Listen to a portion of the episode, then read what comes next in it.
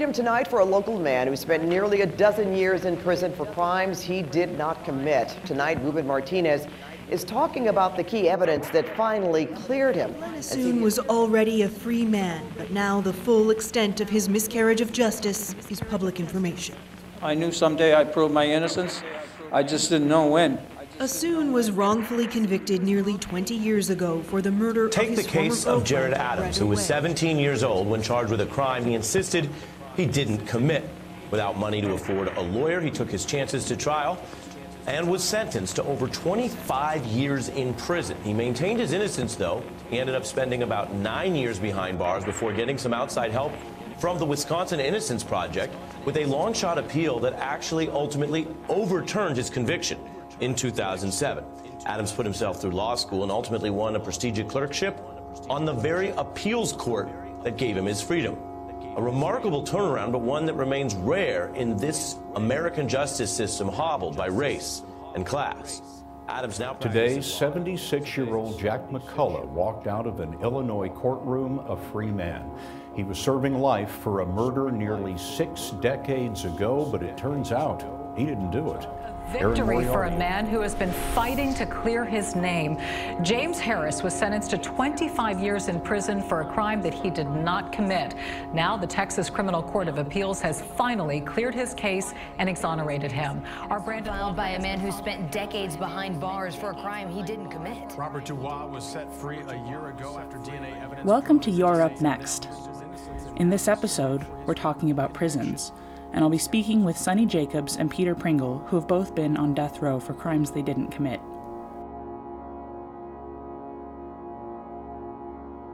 A prison is a nexus of both connection and disconnection. Disconnection from the outside world, but inescapable interconnections within.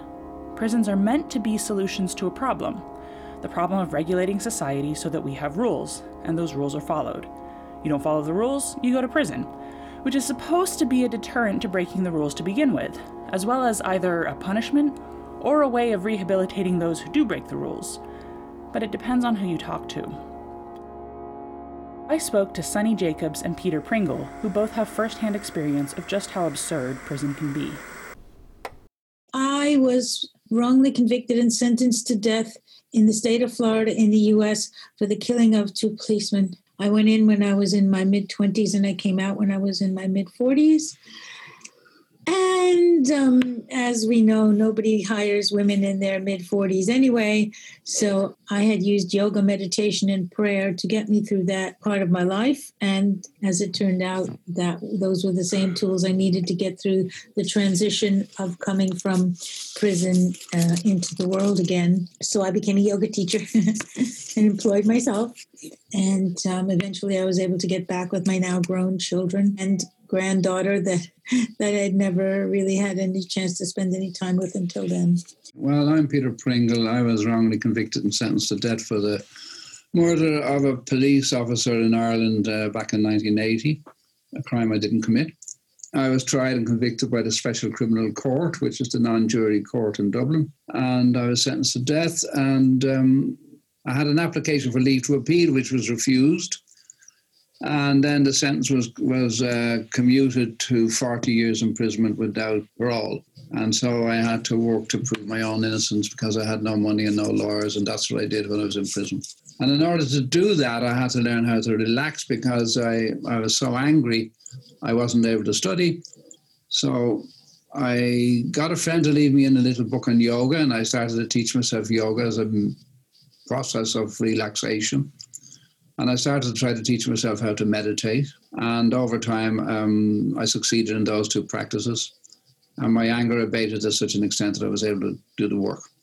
And that's what I did. And eventually, uh, I took my case on my own behalf to the High Court in Dublin under the Constitution. And um, it ran for nearly three, it ran for three years. And um, my conviction was overturned. And eventually, I was released. And um, so that's my story, basically. Now, about three years after I came out of prison, um, I got a phone call from an American lady who told me her name was Sunny Jacobs and that she was going to be speaking uh, in Galway the following Friday and invited me to come along and hear her talk. And I asked what she was going to talk about. And she said the death penalty. And I said, yes, I'm interested in that. And so I went along and brought two friends. And um, when I went into the meeting was was organised by a, local chapter of Amnesty International in the college and it was held at 1 p.m. on Friday in the King's above the King's Head in, in Galway, in a room. And uh, when we went up there, there was nobody there. And after a little while, the door opened and this little lady walked in, and I went over to her and I said, "You must be Sunny Jacobs." And she turned to me and she said, "You must be Peter Pringle." and, and, that's how we met. It's like such an amazing story, like it's out of a, a film or something. But I think what what's really striking to me in hearing both of you talk about that is that like, you know, obviously it must take such fortitude to get through such an unjust thing happening to each of you. Um, and you both mentioned, you know, the kind of like physical and mental practices of like yoga, meditation, prayer that really helped you both kind of persist to the point where where justice finally corrected itself.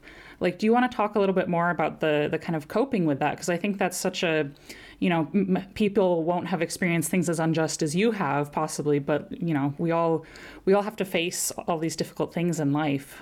When I was sentenced to death, it was surreal, and and when I was put into the death cell in Port Portlaoise prison, that was surreal. And then I remember the week before Christmas of 1980, in my presence, I overheard three jailers discussing what role they might have to play in my execution they had been told by the authorities that two jailers would have to be at the at my hanging and they would be underneath the gallows and so when my body would go down to the gallows each one would have to pull on one of my legs to make sure my neck was broken. Now at the time uh, that I, I was already angry over what had been done to me but this behavior enraged me rather. And because they spoke as if I didn't exist I wasn't there I wasn't a human being. And it actually illustrates the inhumanity of the death penalty because not only does it affect the person sentenced to death and their family and their community, it even affects the jailers who hold them because they're instructed not to become friends, not to talk to them. Because if they begin to respect or like the person that they're going to have to help kill, it will be very difficult for them to, to do that.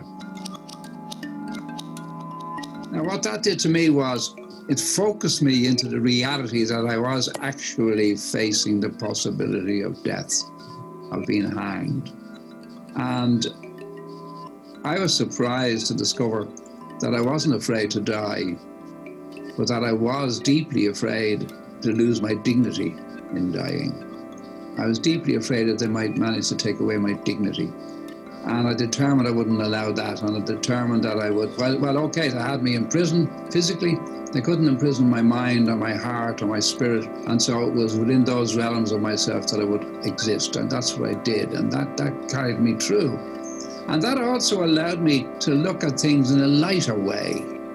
Because, um, okay, they were either going to kill me or they weren't. And that was a reality. But as long as I could maintain my dignity and as long as I could, in a sense, distance myself from where they were at, I didn't have to be part of their world, except in, in the sense that I was imprisoned. And so that's what I did, and that's how I existed, and, and that's how life went on. And then I was put out into the general prison population, and I had to learn how to study law. And uh, like I said, there was no law library, and there was we weren't allowed to have hardcover books in, and most law books are hardcovers. So I had to figure out a system whereby I could um, make up my own law library, and that's what I did. And, and gradually, as yoga and meditation improved for me, I began to learn how to study and uh, work on my case. But you know, when faced with difficulties like that, these sort of challenges to how to overcome them help in, in, in a bizarre kind of way because life becomes much more interesting and if, if you just get up in the morning and go to bed at night.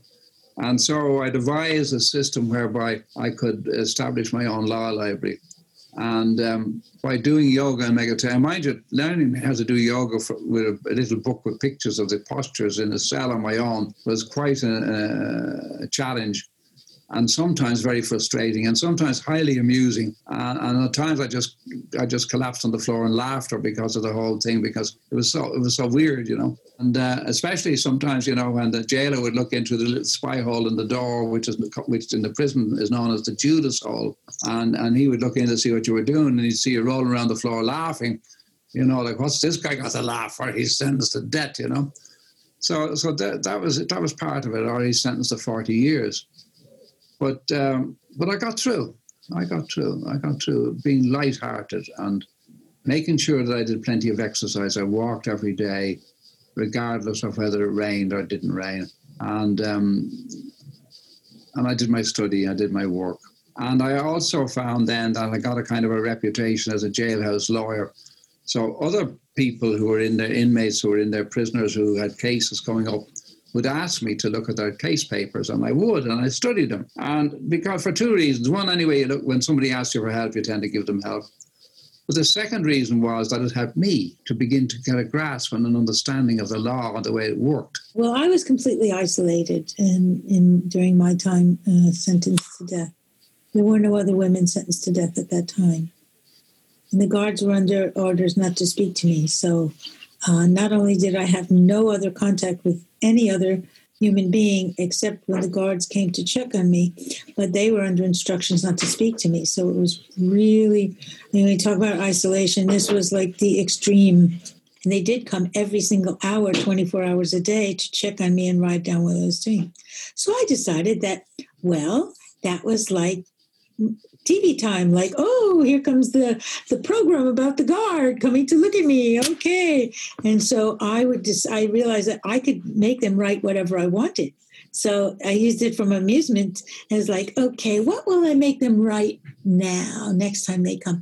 I think I'll make them write that I was spinning around in circles in the middle of my cell. Okay. So they come and I, you could hear them coming. You know, I mean, you knew they, were, they weren't surprising you. So I'd prepare and I get in the middle of the cell, I'd spin around and they'd have to write that I was spinning around. Or I might lay down on the floor and, and kick back and be reading a book as if I was uh, sunbathing somewhere. Or so again, it's it's it was a matter of perspective. Again, I wasn't uh, in denial. I just thought, well, you know, it's I'm paying the price anyway, so I may as well turn it into something positive or focus on the positive aspects. And there always are positive aspects. Sometimes they're really hard to find. So uh, that's what I did. So I turned my cell into a sanctuary and I began to do my spiritual work. I was more fortunate in that I did have legal representation, although it was it was at first um, an appointed attorney, and they didn't do such a great job. They're kind of overloaded, but I left that to the attorneys for the most part, and I just worked on myself and um, making myself the best person that I could be so that when they realized that they made a mistake and let me out, I would have something left inside to give to my children. And if it was to go the other way for some strange karmic reason that I didn't understand, then I would, it, would still be the best thing I could do for myself to, to present myself wherever we go as the best person I could be. So that's what I set out to do. I realized also that there's a, a basic need to be creative to express yourself, what's inside, uh, after food and water and clothing and shelter, uh, and companionship, I guess. Then that that's that's a basic need. So one day, a nice guard gave me an, a newspaper because uh, I only had uh, a Bible and a law book in my cell. That's all I was allowed to have. And I only got out of my cell twice a week for a brief shower and maybe 15 minutes outside with a guard who didn't speak to me and then back to myself for another three or four days before I get out again. So um, it was it was really nice that I was given this newspaper, and I thought, now what more can I do with the newspaper now that I've read it? I, you know, it's, and so I decided, oh, I would uh, I would tear in strips and weave it into a mat, and with the mat I covered my toilet, which was just a big open toilet hole, and that made me feel like I had some control over my circumstances again. It was small, but very meaningful and symbolic, and symbolism is huge in our lives always. And so I made another one so I could sit on it when they brought my food, so I didn't have to sit on my bed to eat and do everything on my bed because it made me feel like I was sick, you know, like when you're sick and you have to stay in bed.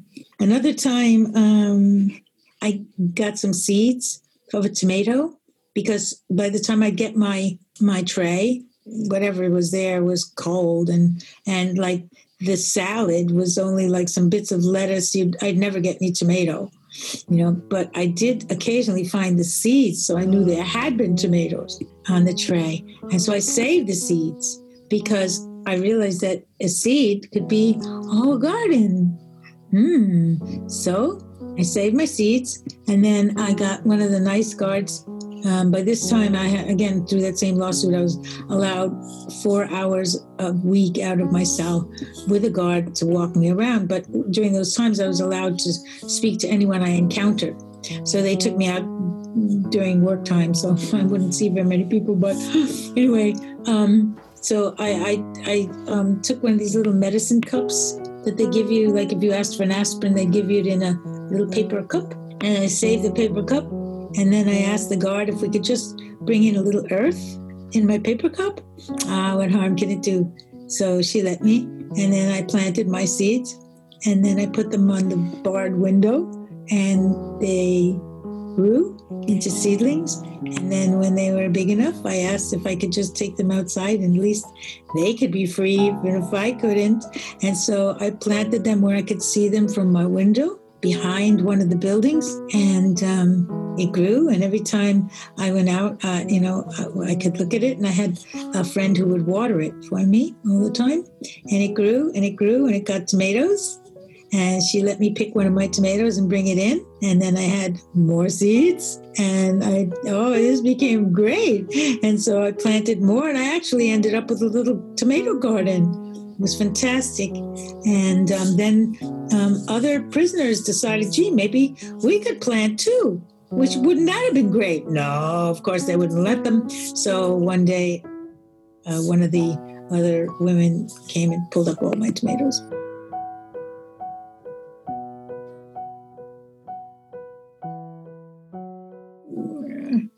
That was really awful. That was a hard one to deal with because they were my babies and then my grandbabies. I mean, this was my family she was destroying. Uh, so that, that was a really hard one. But um, nothing is forever. But um, so it really, if you can be creative enough to find ways to make something positive out of your situation, you know, you really do have, if you can apply, find ways to apply humor and creativity to your situation, um, it it really can change everything. Everything. Do you think that like arts or humor based outreach programs in prison could help more people learn to do that as you both did? Peter? Humor based humor is always good. Mm. And and things that are based on humor. Mm. It can be difficult to bring people who are down to see things in a humorous way but we find because we we work with um, exonerees, we we we help other people who've been wrongfully convicted, and we find that when we listen to their story, uh, we don't give advice and we don't um, we don't try to direct them, but when we listen to their story and then we tell them how we dealt with our situation, we find that they open up and we're able to help them and, and they begin to see a little bit of humor. It's an interesting thing, you know, about prisons. Um, I, I noticed when I went in there, prisoners generally, when they go out to the yard to walk around the yard, they walk with their heads down. They tend to look at the ground rather than look at the sky. And maybe because I was a fisherman, but when I used to go out, I would look at the sky. And I used to play a little mind game with myself when I went out there and I would look and see what way the wind was blowing. And I, I knew the, the points of the compass, you know, so I knew from which direction the wind was blowing. And I would try to calculate from the way the clouds were going what the power of the wind was. And then when I would go in and listen to the weather forecast, I'd see how close I was to that. It was, it was mind games you play with yourself um, in order to to um, lighten things. So, talking another thing that I used to do is I, uh, because I was completely isolated, and, and we do talk to ourselves, you know. So I, I had this conversation with me, myself, and I, and it went something like, uh, I don't know, me. What do you think? I don't know. I. How about you? Well, myself. You must well decide. like, there's kind of like a, a banter between the three of us that were me. And it was kind of a way, again, of lightening things and being humorous, even to myself. You know, you can be humorous with yourself.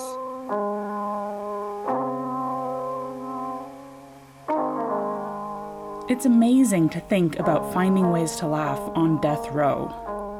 But even more amazing than that has been the advocacy work that Sunny and Peter have done since then for people coming out of prison to help them process their experiences and reconnect to the broader community. 98% of prisoners will eventually be released to be our neighbors, colleagues, and friends. So having those supports is crucial. There are actually lots of theater and comedy programs that operate in prisons, like the Rehabilitation Through the Arts program in New York City. A study of participants in that theater program showed that they had fewer infractions and less recidivism than a control group. The program helped people to express their emotions and own their own stories. One participant said, It helped me to get my humanity back, to let me know that I wasn't as bad as the decision that I had made. In the UK, the National Criminal Justice Arts Alliance has hundreds of member organizations who bring these kind of creative programs to prisons. So it isn't just about laughing at an absurd situation, it's about connecting to others and to ourselves using comedy and theater. Art can provide hope when there's very little and help remind us that we are still human beings.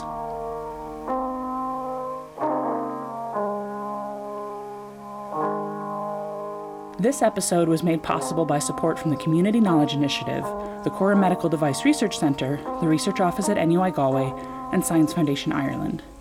We're grateful to our guests, our host, which is me, Jessamyn Fairfield, our producers Morris and Sean, and to you, our listeners and our Bright Club Ireland community.